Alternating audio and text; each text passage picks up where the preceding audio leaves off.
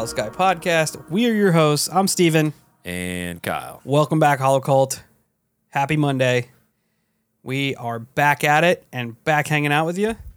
Uh, we're going to go in on a part two on the Hellfire Farm today. If you haven't listened to the first episode from last week, please go back and do so. Uh, you're going to want to know what's going on before we dive into this one. Uh, before we get into that, we got to get through the business. So check us out at all our socials Facebook, Instagram, YouTube, Twitter, TikTok, Discord, uh, Reddit. You know the deal. Search up the Hollow Sky Podcast. Come and join the cult. It's a good time. It's a good time. Uh, we have two weeks, two weekends. The 40 and Airwaves Conference. That is October 6th, 7th, and 8th at the Inn in Ada, Ohio, at Ohio Northern University. It is the 40 and Airwaves podcast extravaganza featuring yours truly, the Hollow Sky podcast, Cryptids of the Corn, Kill the Mockingbirds, the Bump podcast, Appalachian Intelligence, and Uncomfortable. We're all going to be there hanging out. Uh, Friday, you can just get to hang out with us. It's going to be a little kind of non formal panel. We'll get to just chill. You can ask us questions and stuff. Uh, Saturday, we're going to have each podcast is going to have about an hour to go and do a show on a subject specifically for the members that have came and purchased tickets. And then we'll just kind of kick it. We'll all have our booth set up. You can come and buy merch. And Sunday morning, 9 a.m., you can come and have a breakfast, pancake breakfast with us at the Ada Bowling Alley. 50 bucks for the whole weekend. Uh, there is room and board on site. There are uh, special deals for that on the link tree. Just search up 40 and Airwaves link tree and you will find it. I'm sure it's posted everywhere on all of our socials. But come and hang out with us. Got two weeks to get your tickets. It's going to be a good time. Going to be a good time. If you have a paranormal experience you'd like to share with us in a future show, Kyle's got some deets. You can record yourself or write your story out and shoot it over to the email, which is going to be holoskypodcast at gmail.com. You can also give us a short summary of your story and ask for an interview because we are entertaining doing those. Um, you can call or text the holophone, which is going to be 1618 556 0837. If you want to send us cool shit, weird shit, scary shit, send that to Hollow Sky Podcast, P.O. Box 145, Fieldon, Illinois 62031. Uh, we want it all, and yeah, we want to hear about it. We want to hear about all your weird shit and get as much of it out there as we can. We've contemplated a couple things here and there, like maybe taking your guys' personal stories and putting them in a book, doing stuff like that. So may, maybe you'll see that, maybe you won't. I don't know. We're we roll around a lot of ideas, and sometimes it just takes time getting to them.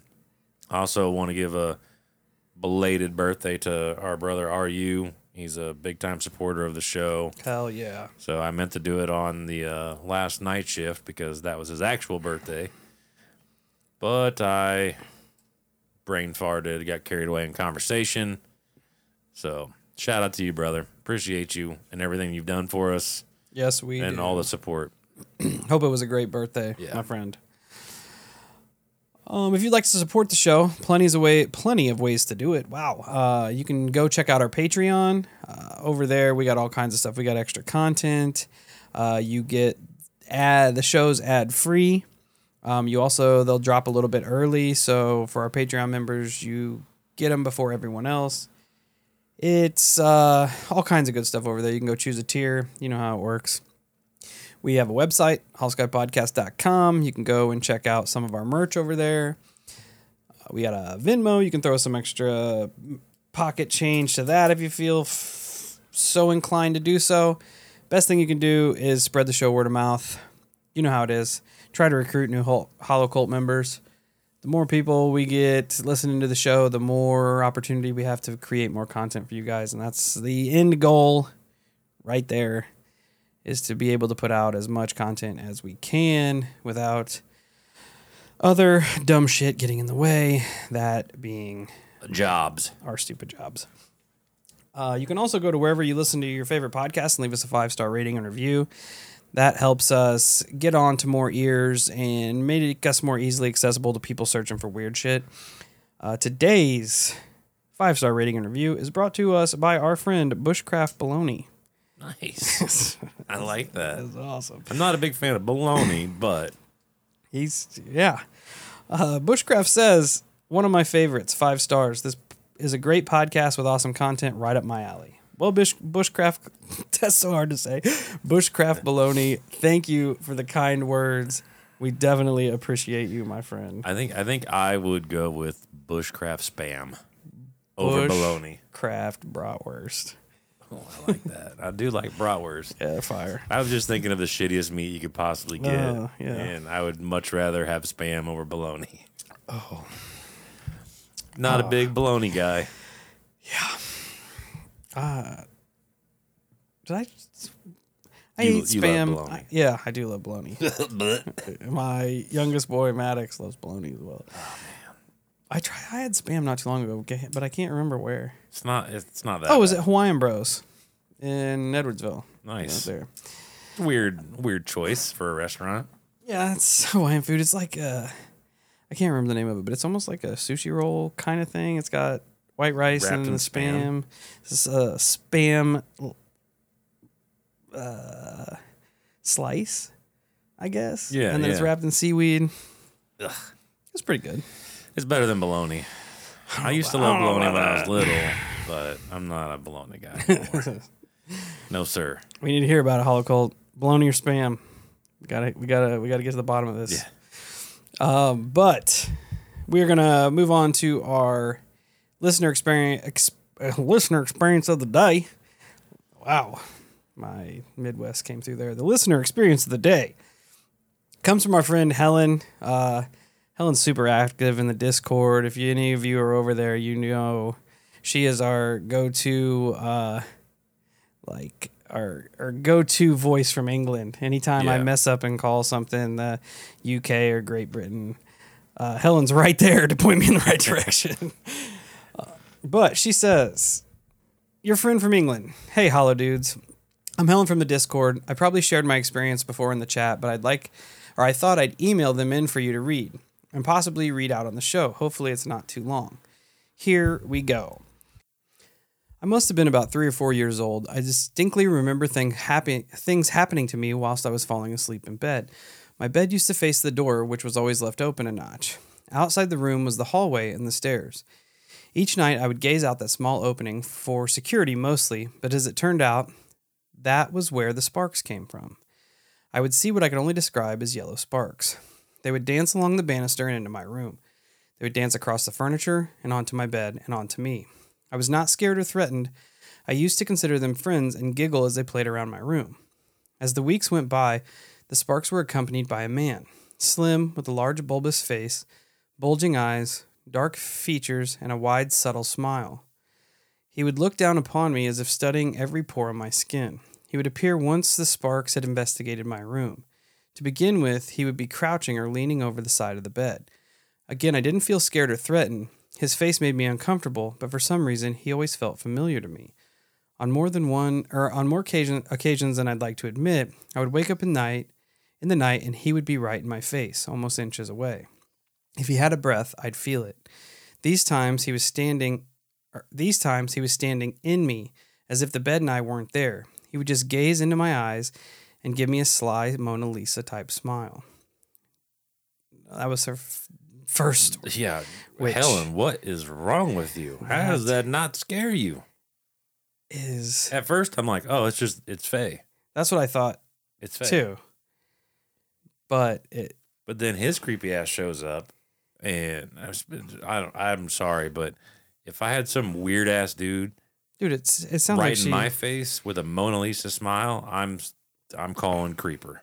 it almost sounds like it's it's almost like a description of gray alien. Yeah, Slim. disgusting. Large bulbous face, Yeah, uh dark features, absolutely disgusting.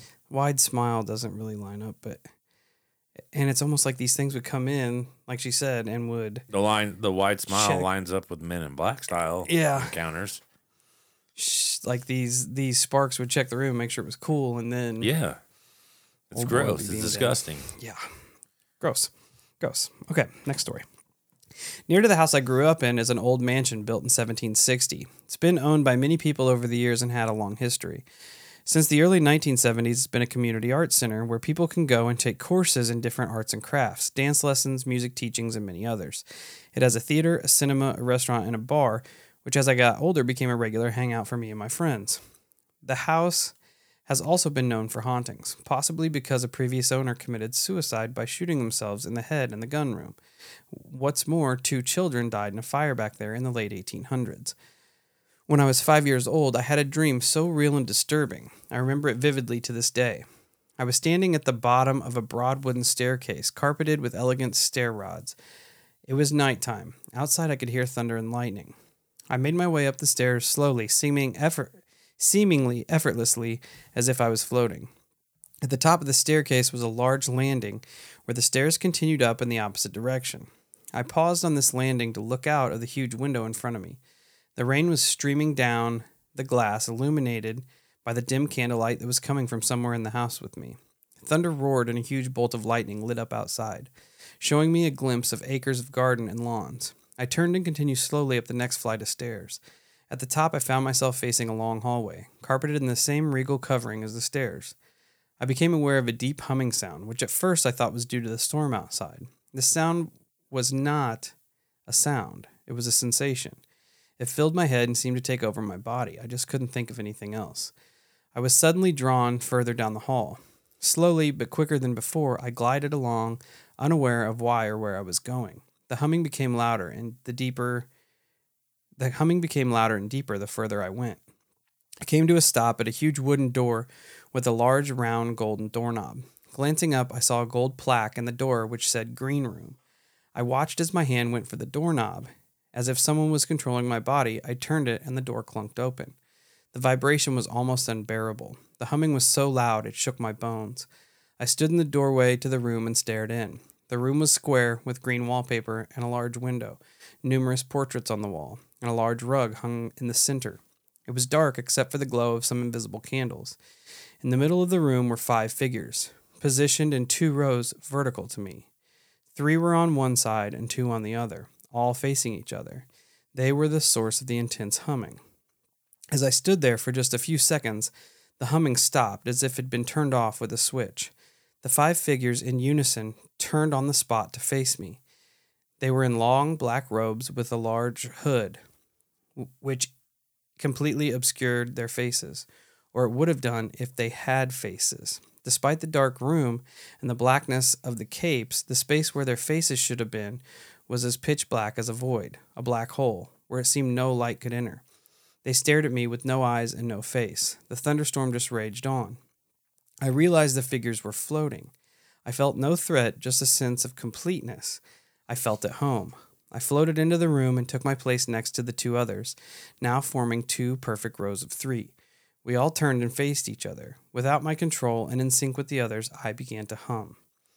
A couple years had passed since this dream. Now I was probably seven or eight years old, and I went on a school day trip to the local art center. I was really excited as I'd seen the house before but never knew what it was.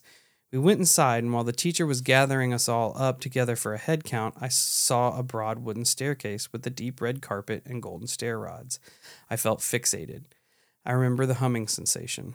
Someone asked to use the toilet, the toilet and was directed upstairs. Now was my chance. I asked to go too and was given a nod.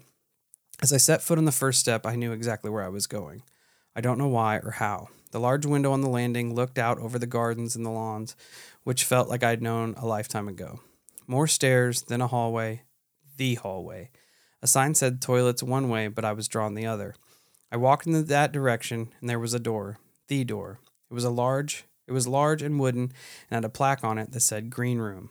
I recall being so terrified and excited at the same time. I desperately wanted to open it, but all of a sudden a woman appeared, a woman appeared and asked me what I was doing. I told her I was looking for the toilets and she directed me back up the hall. I was so disappointed. I asked her what that room what was in that room and she said just offices. To this day, I still don't know what was or was in that room. I can only guess. I think it might have been green wallpaper. Or I think it might have green wallpaper. Uh, that one was also weird, Helen. Yeah, it makes it sound like you in a past life you might have been a part of a damn Ritual? Cult. Yeah, I don't know. I, I, f- you, you, I feel like you need to go check the room now. I feel like Everything else lined up. I feel like Helen's a hard ass because in both these cases, she's like, I didn't feel scared.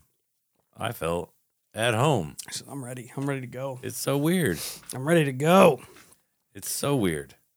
Uh, And because the the figures themselves sound ominous.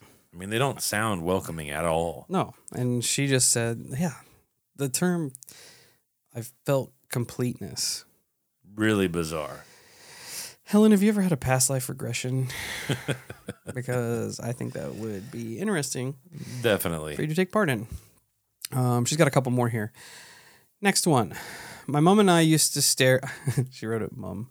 My mom and I used to stare out the window for a while before I got into bed. I was about 12 years old. We'd chat, listen to the trees, and watch the hedgehog scurrying around the lawn. One night, it was cloudy, and the sky was its usual shade of orange from the streetlights. It was unusually quiet, only a faint bristling of the pine and birch trees. A light flashed behind the clouds like lightning, yet no thunder. A greenish white rectangle light appeared, obscured by the clouds, either within or behind. The light was blinking, blinking on and off for a few seconds. Then it began flashing along a horizontal line sequentially. There may have been another line of smaller lights above this one, flashing sequentially with it in time. This persisted for about a minute, and then the lights just faded out. No sound, just peaceful and quiet. UFO, man. Word. Uh, what she say rectangle? Yeah, greenish white rectangle. a rather interesting color combo. Yeah, and you have we have heard uh more regularly now of a, the rectangle. Like normally you hear triangle shaped UFOs, balloon shaped UFOs, but we have had a couple encounters of where people have seen the rectangle esque, almost like not a cube, but for lack of a better term, a cube of a rectangle. Like we had two or three accounts of them. Yeah.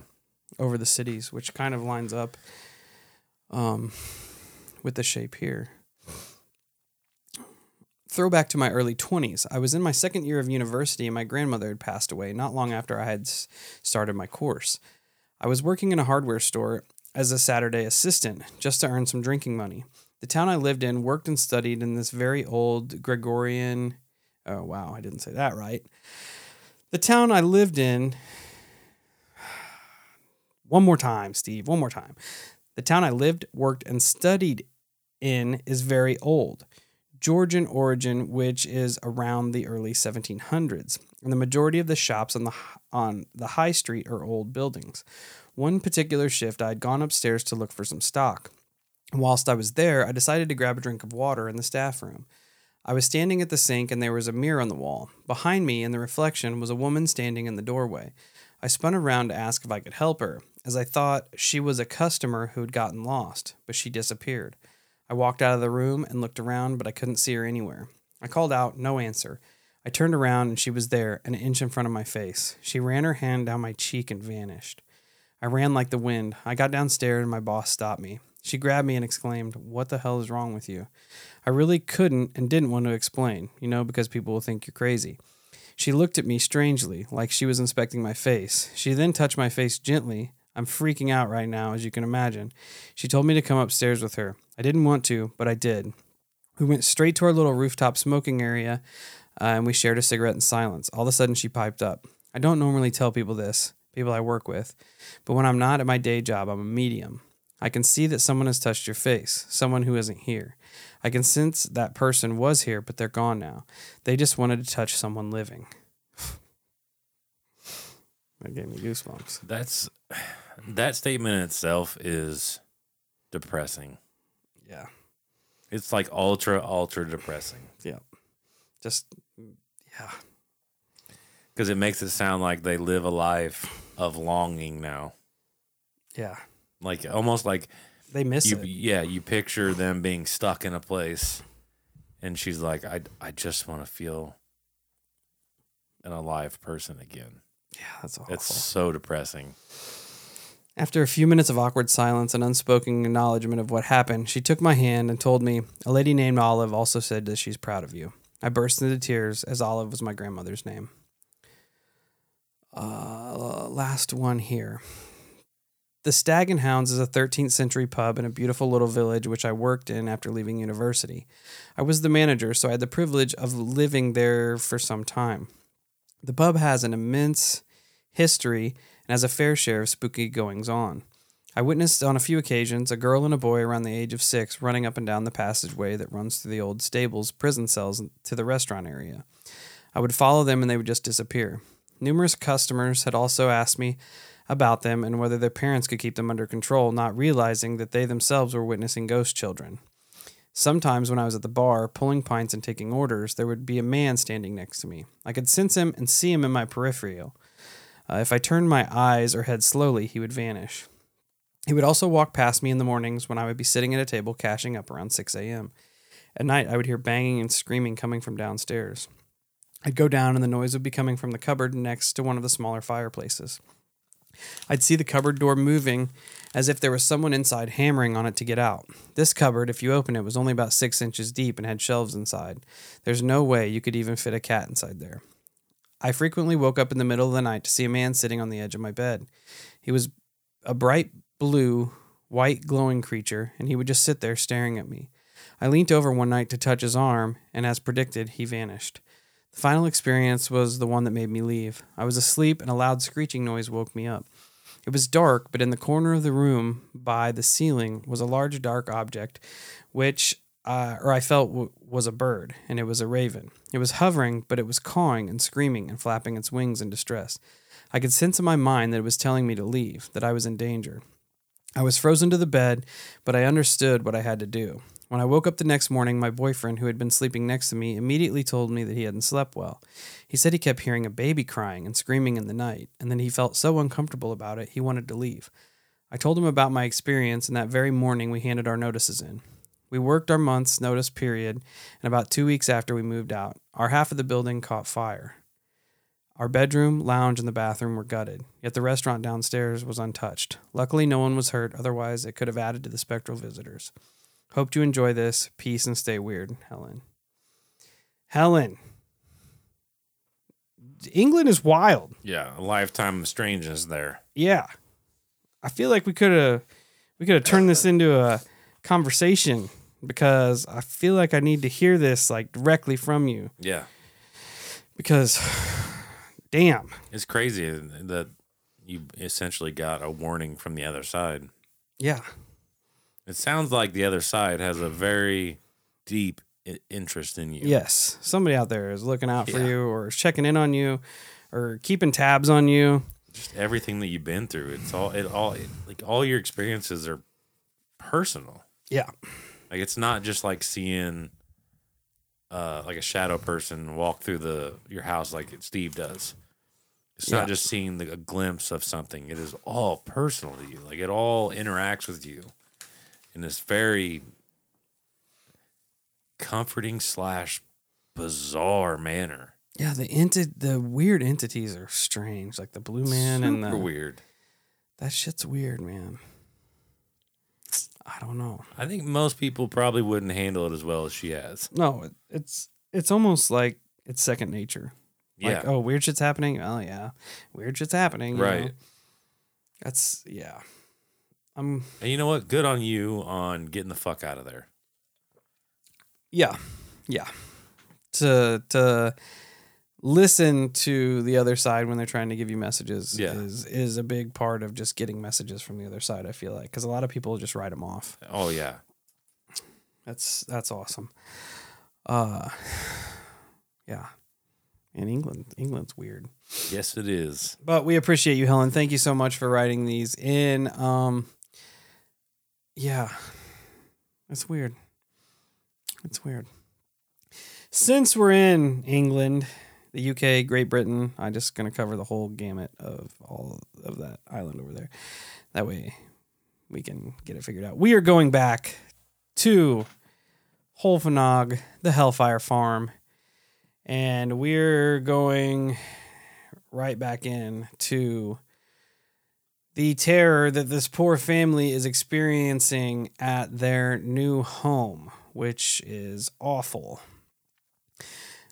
If you haven't listened to part one, please go back and do so. This is going to be a multi parter. I'm digging my way through this book and I keep finding little nuances and I'm like, oh, I could skip that. But then if you skip things, I don't feel like it paints the whole picture of what this family was going through, how it stacks up and how it is affecting their mental health and how is it it's affecting their health as a whole and as a family.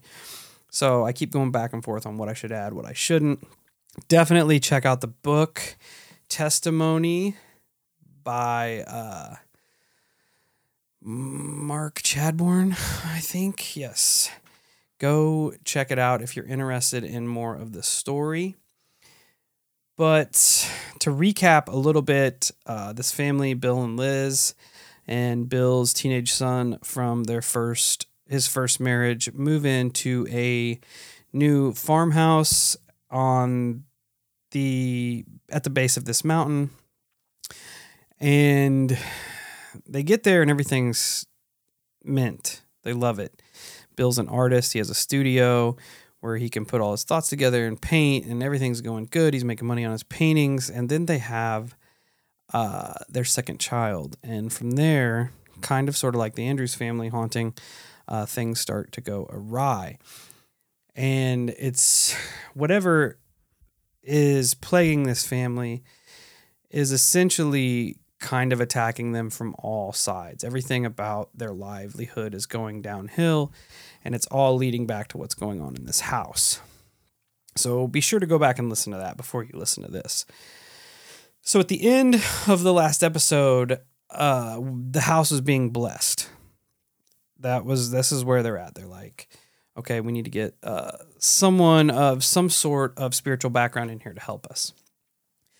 So, four days after the initial blessing of the house, Bill was headed into town. Liz and her son Ben were walking around the farm in his stroller. It was getting close to noon, so Liz decided to head back and make some lunch. She pushed the, pushed the little stroller past the gate to the house. When she glanced up, her blood went, went cold. Staring from the window of the baby's room was a face. The details she could make out uh, was so great, she immediately dismissed the idea of it being a trick of light. It was undeniable. Someone was looking out from the nursery of the home. As soon as their eyes locked, the face faded out. Liz described it as being a woman. It was an old woman based on the wrinkles from her face. She said it, she was horribly pale, and her eyes were empty black holes. Even through the fear, Liz stated that she could feel sadness in the, in the entity's face. So, up to this point, they had not had any sort of apparition. This is where it kind of goes to the next step, where they're starting to see apparitions in the home. Up to this, it was footsteps, climate change, uh, phantom smells, weird sounds, and shit. But now it's actually taken a form.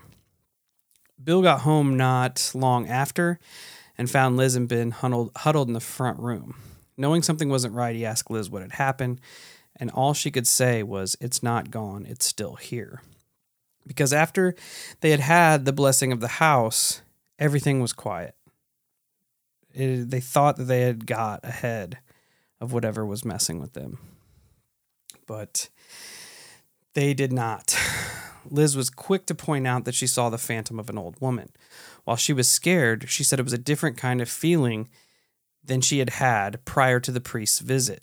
She told Bill that she felt no malice or evil when she looked into the face of the old vanishing woman, just sadness and loneliness, leading them to believe that while the apparition of the old woman was part of what plagued the home, it was not the only thing that was in there. There was more than one entity. This sparked the couple to start out researching occupants of the home and the manner that had accompanied it. Desperate in a desperate attempt to try to find any information as to what was causing the onslaught of fear in their home. To almost try to rationalize some of what's going on. If they could look back through the history and find, oh, hey, this old woman lived here, she passed on, maybe we could put a face to the phantom and kind of drive that little part of the haunting out. Like like okay, we've got this one nailed down. Now, what's going on with what's going on in the rest of the house? Because as they stated, the initial hauntings just was just innate fear. Like they were afraid. They felt like something was there to harm them. But this, she said, just she just felt almost felt sorry for the old woman. Um, they had discovered that uh, they reached out to a local historian to look into some of the history of Helfanog and try to find anything that might be of any interest. They discovered quite a few older women had lived on the property through the years, but none that stood out as to who could have been the old woman that peered through Ben's window.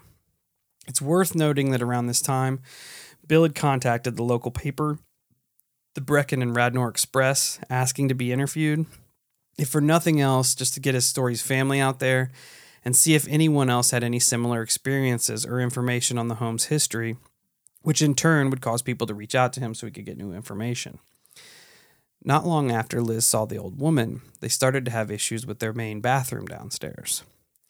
One morning, out of nowhere, the toilet had completely unseated itself from the floor and started to rise up from the tiles it was attached to. Bill made the eerie statement, quote, it was as if something beneath the stones was trying to push its way up and out. That's gross. Sucks. That's gross. It is. I thought maybe the old lady was doing some toilet clogging or something, but the fact that I don't like how he words that. Yeah. It's just really not cool. I had to put that in there like like something was trying to dig its way up from underneath the stones. And if you went back and listened to the last one, this thing almost took some weird sense of pride in making the family seem like they're crazy. They called the septic inspectors out for the smell, and as soon as they got there, the smell dissipated to where the septic inspector's like, uh, we're, there's nothing going on here, right? Same way with the electricity bill. The electric is just constantly churning and churning. So they call the electricity company out and they replace the meters and shit. Yeah. They're like, we we don't know what to tell you. Um, Bill checked everything: broken pipes, leaking water. He even thought that maybe the ground had frozen and forced the pipes up through the floor, moving the toilet with it. But he realized it hadn't even been cold enough to frost yet at Hel- Holfanog. He stopped his search and just called a plumber to come out to check the toilet.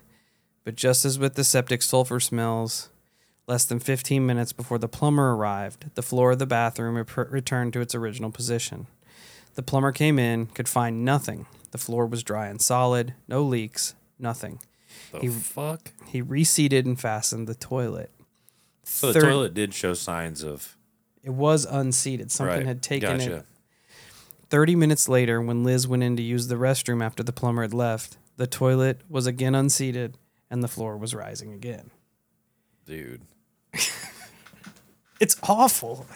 It's like an on it's it's like fucking That would almost piss me off. Yeah, it's like it's like paranormal gaslighting. Yeah. Like, oh, these people are crazy. These people are crazy. Yeah, that would that would piss me off to to no end having something like that happen where you're It's- like, really? Come on. Like make up your mind. Stop stop being a dick. It's ridiculous.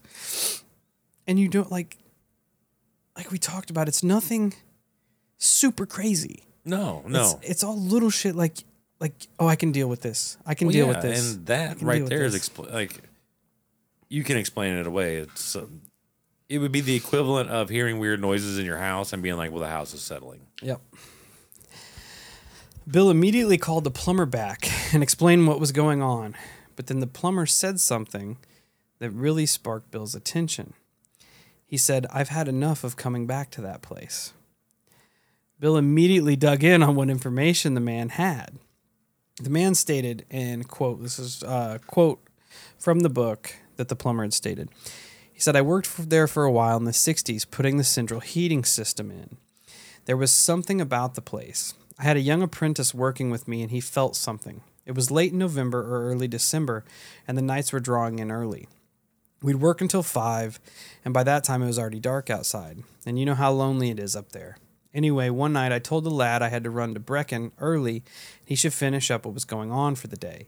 He point blank refused. He said he wasn't going to stay in that place on his own for anyone, even if I offered him overtime pay. He said there's something off about the place. He always felt someone was watching him. He was bloody scared, and I could see it in his face. That's not all, though. I'm not a man who's easily spooked by things. I don't have much time for ghosts and ghouls or things like that.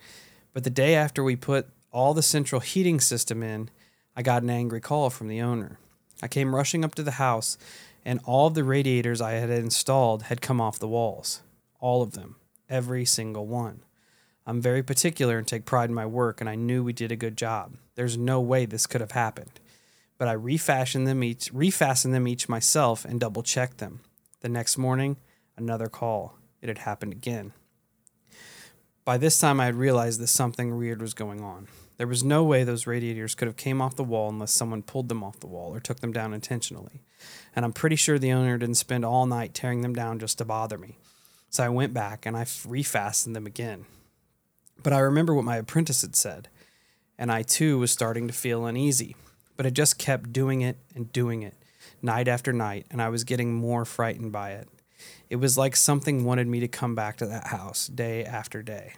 I was racking my mind as to what I could do to stop it, because every time I anchored those radiators to the wall, something would find a way to detach them. Then I had an idea. I don't know what it was that sparked it. If it was just something in my heart told me to do it, I decided to use cruciform screws, the kind with the crosses cut into the end of them. The immediate instant I sank those radiators to the wall, they stayed fastened and never came off. So essentially, he used like Phillips head screwdrivers or screws. I'll have to look them up, whatever cruciform screws are. It's got to be Phillips, because it would be really dumb to have it like an actual crucifix style. Yeah. Because then you would, I don't know, it'd be weird. Uh, that's fucking strange, though. I hate the fact that he was like, something wanted me to keep coming back. That didn't set. No, it makes you feel like it has every intention of infection. yeah, Oh no, I want you to come here so I can attach to you and follow you home. yeah. Spread gross. the disease. It was gross. So Bill took the plumber to be a sincere man and had no reason to lie to him. It also gave him sort of a weird sense of comfort that maybe whatever was haunting them now was there before they had moved into the farm. So it's not just attached to the it's not attached to them specifically. Yeah, it's still no comfort though. It's the house. Yeah. It's zero comfort for me. And I think at this point they were just looking for any kind of answers they could get. Oh, I'm sure. Um, not long after this, Bill's interview with the Brecon and Radnor Express came out. At this point, the house had fallen back into a full on onslaught. The footsteps every single day, the smells every single day, the temperature changes every single day, uh, the batteries in the car dying every single day. He and Liz now named it as the fear. The fear was back, and it was there all the time a constant dread that something awful was getting closer and closer by the day. Bill said it was almost like, quote, Chinese water tor- torture, slowly trying to drive him insane. At this point, he and Liz had a sit down and decided it was time to give up the farm and move the family somewhere else. They'd reached their limit and wanted to get out before something terrible had happened. A couple hours after Bill's interview dropped, he was contacted by a local contractor that had worked on the renovation of the home. The man stated that while he didn't have any odd experiences at the home itself, he did have quite a few uneasy feelings working on the old manor that was tore down uh, to renovate uh, the Hellfire Farm. He confirmed there was an old cemetery there, and that the headstones were in fact used in the resi- in the renovations. Why would you do that? Cutting Why corners, in boy. the fuck would you do that? Save save them dollars. That just sounds so well. A disrespectful as hell, Yes. irresponsible as fuck, Yes. and it just Asking for a haunted house? Yeah, Yes. my lord. no wonder why all them spirits are pissed. They're like, oh, So you decided to put my headstone into a house because you're a tight ass. Cool. Awesome. Sounds about right. Sounds like something our jobs would do. I was thinking the same thing. Save that money, boy. um, Bill stated that the man didn't seem like he bought into the supernatural all that much, but he did say if the cemetery was stir- disturbed, what else may have been disturbed? What does that mean? Yeah. Yeah. What does that mean? Bro, you were the one working on the renovations. Why See- didn't you think that was a bad idea? This is what I'm talking about. Oh, stop. Everybody stop with the cryptic bullshit. What do you mean when you say what else was disturbed? What else was on this farm? Seriously. Something It- not shitty. only was there like did we have witch trials here? Did we have satan- satanic rituals taking place? What? What what are you referring to? You obviously have something in mind when you say what else was disturbed. Yeah. Hmm. everybody, everybody around that place is like, I don't know. Yeah. There's no good luck there. Right, yeah. Like stop. Stop with the cryptic shit, man. At this point, Bill's got to be like, well, no shit. My business is failing. My Right. house is haunted. I'm going broke. Give me a fucking break. I'm losing my fucking mind. And I, I was gonna say that too about the couple. Like they were they're they're starting to rationalize. Well, a they named it, which is fucking terrible. Um, but they're rationalizing it, and I'm like in my head, which you got to it, but in my head, I'm like, okay. So if you guys are like rationalizing it, you've named it, you are living in utter distress. I feel like it's time to go. yeah. Yeah. It's time to leave. Because, I mean, we know the stress of being a young family, having young kids. Oh, Could you imagine that, like, the exponential stress that would be tacked onto that? Having to deal with this shit? No, because I would probably do something really stupid. Like, build a house out of tombstones? Not that stupid. I would probably get in a fit of rage and be like, all right, you want that smoke, motherfucker? Come get that smoke. I'm here. I'm ready. Let's do this. We're going to duke it out right the fuck now. I'm tired of you messing with my family. You and me. Let's go. Let's go. And then you'll see me out in the front yard getting my ass kicked by an invisible force. That would make good internet. Yeah. So the same day that the contractor contacted uh, Bill, Liz was watching TV when she had a sudden urge to check on Ben, who was asleep upstairs in his crib. He hadn't made a sound or anything alarming. Liz just felt the need to put eyes on him to make sure he was okay. Call it second nature, mother instinct, what motherly instinct, what have you. She quietly made her way up the stairs and down the hall into his room. She opened the door to the nursery, but it wasn't Ben's crib that caught her attention. It was the rocking chair sitting next to it, the one where she'd often feed Ben and rock him to sleep. In the chair was an old woman. The apparition wasn't solid, but almost like a smear of black and gray against the playful colors of the nursery. Liz was sure it was the same woman she saw peer through the window. Her face turned toward Ben, like she was like the entity was sitting there watching him sleep, her hands folded in her lap. The second Liz blinked, the old woman was gone. But this was the last straw. Liz rushed into Ben's studio and told him that they had to go. They packed Ben up and left the Hellfire Farm. They went directly to the housing board. They filed the appropriate forms and waited for an appointment from the housing office. They begged and pleaded to be rushed into rehousing, but they knew how crazy they would sound if they talked about the haunting. They tried to convey it when they were asked why they wanted to leave a perfectly good rented accommodation for a council property, but at the end, stating that an uncomfortable presence or being unhappy there wasn't enough to rush them through to a much demanded council home. Although the official did agree to process the paperwork, they knew how long it took them to fi- to be able to rent the Hellfire Farm. No. Not acceptable. I would be like, give me a box. Or you don't know what? No, no, no. Give me a parking lot. I'll just uh, just give, me me a a parking lot. I'll go sleep in my car. Don't care. I see an old lady sitting in my son's room. I don't know you at all. No. Rocking chair, thrown out in the front yard and burnt.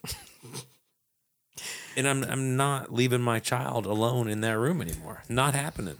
No fucking way. It would be It could it could be one of the innocent spirits there. I have no idea at this point, but I don't care. You're not welcome in my house. kick rocks. That's what I'm saying. Fucking pay rent somewhere else. Get out. Move. I don't. I, and, and if it was me when I went to the housing authority, I'd be like, no, there is shit inside this house. I don't give a fuck if you think that I'm crazy. It does not matter to me. It's relevant. All I know is that I'm in huge amounts of distress. I'm leaving this place. Bottom line, not to mention, I'm just going to throw this the fuck out there. If that's not good enough reason to move out of this home because you idiots used headstones in the in the creation of this, so there's strike number 1. Strike number 2, I'm being terrorized by spectral terrorists. and then was- 3 was waiting for. Three. This is the most logical of the bunch and should be more than enough to get me out of this fucking house. The electric bill is $5,000. Yeah, the electric bill itself. Insanely more than it should be, which is more than enough reason for me to go, nah, living here. I'd say, hey, charge this electric bill to the paranormal terrorists that live in this home. That's where I'm at. That's where I'm at. Problem solved. They're doing something. I don't know what they're doing. Don't want to know what they're doing. But they are costing me shitloads of money and I'm out. I can't afford this place. Can't do it. It's yeah, it's it's almost like it's it's prepping. It's it's it's trying to keep them there. Oh yeah, I could totally agree with that. Yes. But I'm just saying, I'm the type of person that's entirely too stubborn and does at that point doesn't Just- give a shit. Burn some bitch. Yeah, that that's a good idea. I would I would contemplate it. I'd be like, listen, babe, we're gonna light some candles, and then we're gonna we're gonna turn Kick them over. We're gonna that, or we're gonna turn all like all the all the burners on the gas stove on, and then we're gonna leave. And we're gonna wait till the house fills up enough to where them candles blow up the house. Because I'm done with this place. I'm done. Um, they also realized that with Bill's failing business, they couldn't afford to buy something. They realized that the house had essentially trapped them. And furthermore, the fun, the family's funds were dwindling. Uh, Bill's last flu, few clients fell completely through, and he was at the point where he didn't even know if he was going to be able to feed his family within the next few weeks. They reevaluated their bills and decided the first one that they could cut is their phone bill That's a terrible idea. meaning the farm would essentially be cutting off their only form of communication with the idea. outside world. the investigators would go, "Hey, Steve, why you say the house accidentally caught on fire? Why were there cans of gas in the living room?" I, I told you the terrorists live here. Paranormal Casper, the unfriendly ass. They they were into huffing gas, and they must have accidentally knocked over their seance candles while huffing gas. yeah, that's the only way to explain it. yeah. So the farm continues its relentless attack on the family, now targeting Bill. It seems like the more stress and trauma Bill has in his life, the more this thing just stacks it on, stacks it on. He wakes up one morning in just severe pain and agony. He can't move his hands. He said he felt like they were on fire. So he made his way to the bathroom, and as the he's kind of gaining his bearings, and the sleep's kind of leaving his eyes, he starts to look at his hands and realize like what's causing him so much pain. His hands were so swollen that he said his fingers were almost to the point of popping. He said he had deep gashes on his fingertips and they were oozing blood and Oh like God. pus. He said he could barely move. So they were getting ready to like they were splitting like hot dogs. yes. And He had- ironically enough, those are what he makes his living with. Bingo. Weird. He said when he went to bed the night before, nothing. Hands were fine. He got up the next morning, can't even move them. He thought maybe he had an allergic reaction to one of his paints or some of the thinners he used, but he'd never had the issue before. Which is exactly what a doctor would say. yep. You had an allergic reaction to something. We don't know what. And how many you hear that shit all the time too. Don't know what it was. Can't figure it out, but it was just an allergic reaction. That's all it was. And nothing to worry about. Yep. Nothing to worry about. Exactly what happens. I thought he was considering like this this never-ending attack on them, and he the thought come to his head. He went to a studio and tried to hold a paintbrush with his busted ass hands. He could Can't do not it. do it. The house has now taken the last bit of livelihood he had. He cannot provide for his Bro, family. I'm now. telling you, I would fight it. I would be calling that at, at that point. I'd be calling that motherfucker out. Let's go. Liz used the last little bit of their phone time she had on their phone bill to make some calls to try to get any advice she could. She called her mother, called her, her sister, called some of her friends, and a friend recommended a medium. Liz got in contact with her. Fuck that. I'm saying go with our advice. Burn the fucking place down.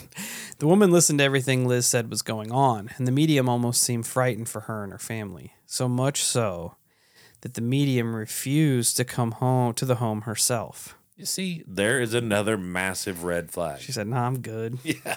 I'm good." And she wasn't even there. She just heard about what was going on and goes, "I know." Yeah, yeah, yeah. She did recommend getting in contact with the head of the Christian Spiritualist Church in Cardiff, That makes you Ray Williams, which Liz did. She explained all of the ongoings and especially what was going on with Lawrence. And Ray agreed to visit ASAP. Liz asked what they should do in regards to Lawrence. Ray suggested that they remove the boy from the home immediately for his own safety.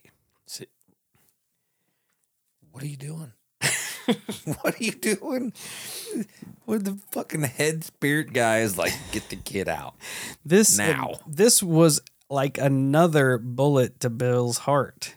This entity, the I fear, didn't even think about had that. single-handedly dismantled, is single-handedly dismantling his life, and it's made his way down to one of the things he held most dear, his own son, and now it's starting to chip away at that bond as well. See? Which, telling you, If you ch- that bitch out. yeah, if you check the last episode, this is uh, Lawrence's Bill's son from his previous marriage. Uh, according to the book, the mother had kind of walked out, um, and the kid was at, at first was handling it well, but once he got into uh, the Hellfire Farm, a, he his whole personality and attitude just took a massive turn.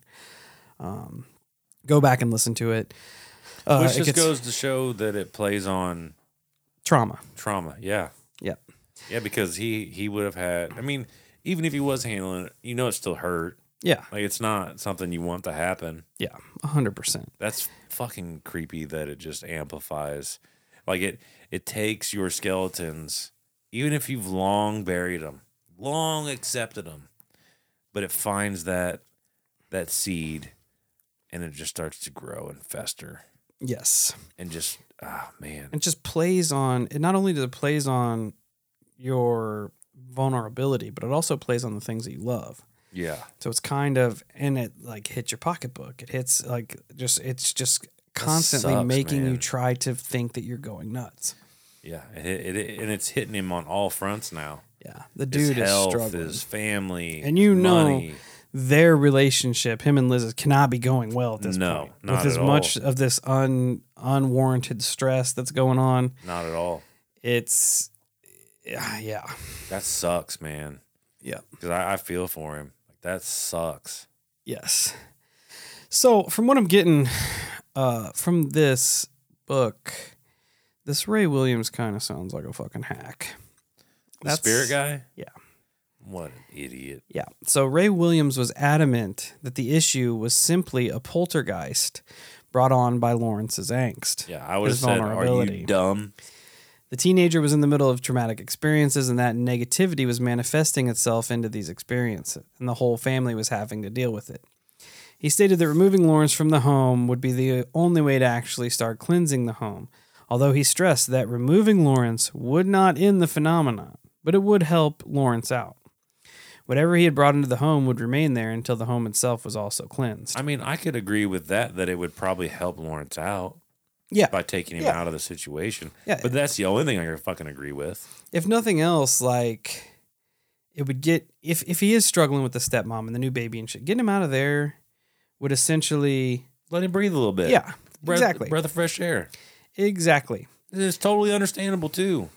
You could you could totally feel like if if you were the dad in that situation, you could understand that your previous son is a little bit jelly.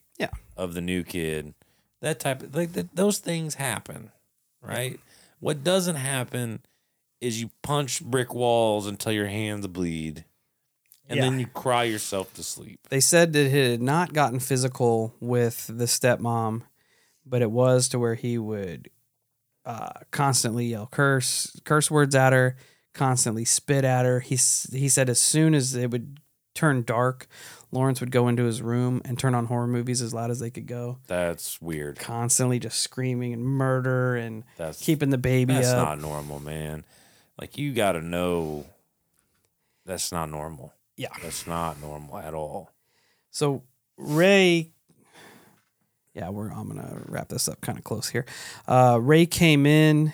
They told him everything that was going on, and he was adamant that everything that had been laid out, that Lawrence was the root cause. For some reason, he was focusing all of his, like Probably because he was the distraught teen. he described him as a confused individual, likely Yeah. responsible for sparking the poltergeist There phenomenon. you go. I yeah, I'm with you at this point. Ray is a hack, and he he's using almost like common logic to state his case and to make himself sound more intelligent than he actually is. Yeah. right. Because you're gonna pick on the poor kid who's. Ha- I don't know. It also makes it sound like Ray doesn't even fucking believe what's going on. Actually, No, just kind of played it off. yeah. Well, and he's he's pointing the he's putting the blame on the distraught teen who's having a hard time. Yep. And when Ray came up, he brought two other spiritualists. Um, one was not named in the book, but the other was uh, called Mr. Harry. The first thing that they did was He take legit. Bill up to their studio and did an aura cleansing. This involved the riches sitting in the center of the room while the spiritualists passed their hands around their bodies about six inches away from their skin. Afterwards, the three men washed their hands and professed that Bill and Liz were clean, and they left soon after, making plans for a return visit where they could treat the home. I know exactly what would happen if that was me and Steve in that room and they did that to us. The So- second they left, me and Steve would go, "These guys are idiots." That's exactly what Bill said, and I'm going. I'm going to get. We're going to wrap that up here. Uh, we're going to go into a part three, but it'll be a gonna, little while. gonna end with Bill's like, "These guys are idiots." Yeah. Um just I'll just I'll just leave it at this. We got some Bill's testimony we're going to get into because what these spiritualists come up with are so wild Oh, I'm so excited to hear this because as Liz has stated before, she was kind of kind of on board with like the paranormal, like ghosts terrified her, and she talks in the book about regretting listening to Ray Williams because he Uh-oh. was telling her that Lawrence is the problem. Lawrence is the problem. She oh said no, that she didn't know oh no. anything about the spirit anything about spirituality or like the ghost world so she was like i was taking advice for him the same as you would take advice from a mechanic working on your car Oh no, you trust them they know more than you dude, and that almost. I hate to even think about this, but it almost makes you think. Because after you said that, it made my brain start spinning. It almost makes you feel like the entity had a, a hand in Ray getting picked mm-hmm in the whole situation because I didn't even, I didn't even think about that. The like what would happen when you do put the blame on Lawrence because he is from a different woman. So now you're creating a mass Yep. Between new mama and and the son. yep yep and they said ray was adamant that lawrence was the cause Oh no. So we're gonna get into when uh, Ray and the spiritualists get back and come to treat the house because I'm excited for this. They go into some weird shit, but I will tell you this is quote from Bill. I'm gonna leave us here with this. After the aura cleansing, Bill's testimony quote. My own personal feeling was that after the spiritualist's first visit, I certainly didn't feel any different as a result of the cleansing of my auras. End quote. These guys suck. Bro, Bill's struggling, and these guys are not helping this poor man. I hope he's not paying them. We are going to come back. It won't be next week uh, because it's, it's going to get busy. And I didn't expect this to take on more episodes, but uh, I kind of want to just put the whole story out here because it is. I do too. I'm I'm enjoying it so far, so I definitely want to hear all of it. So we're going to come back in a couple weeks. It won't be next week because we got another episode lined out, but the week after that we'll be there. And uh, we're going to see what these spiritualists come up with. And um, essentially, I'll give you a little precursor here. That's a pun because they blame this on something that Bill had done from uh, in a past life from the 16th century. Oh, oh, Yes. hell yeah! I'm definitely This was ready for this. This I'll just leave it here. It was something that had been conjured up from the 16th century because of what you have done in a previous life. That's what I'm gonna start blaming all my shortcomings on. 100%. It was something I did in the 1600s for my past life, bro. That's what I, you can't blame me. Yeah, I was a different person. I was a different person 500 years ago. that's awesome. Okay? That is awesome. I love that the first dude was like, "Hey, it's Lawrence." He didn't even come back to the house after that. Lawrence or the first dude? Ray, Oh, he's just like I'm Ray's out. like, it's the kid's fault. your teenager's fucked. yeah, He's like, "I'm out." just Deuces. Get, get rid of the kid, and everything will go back to normal. He said, "Mr. Harry, go up there, cleanse this aura, Clean dog." the auras. But yeah, we're gonna be back on uh, part three in a couple weeks, and you can hear about Bill's 16th century curse. Hell yeah. So until then, check us out at all our social medias Facebook, Instagram, YouTube, Twitter, TikTok, Reddit, Discord. Come be part of the Hollow Cult. Till we meet again, stay safe, stay weird, and if you are held hostage by spiritual terrorists, just don't hesitate to burn your house down.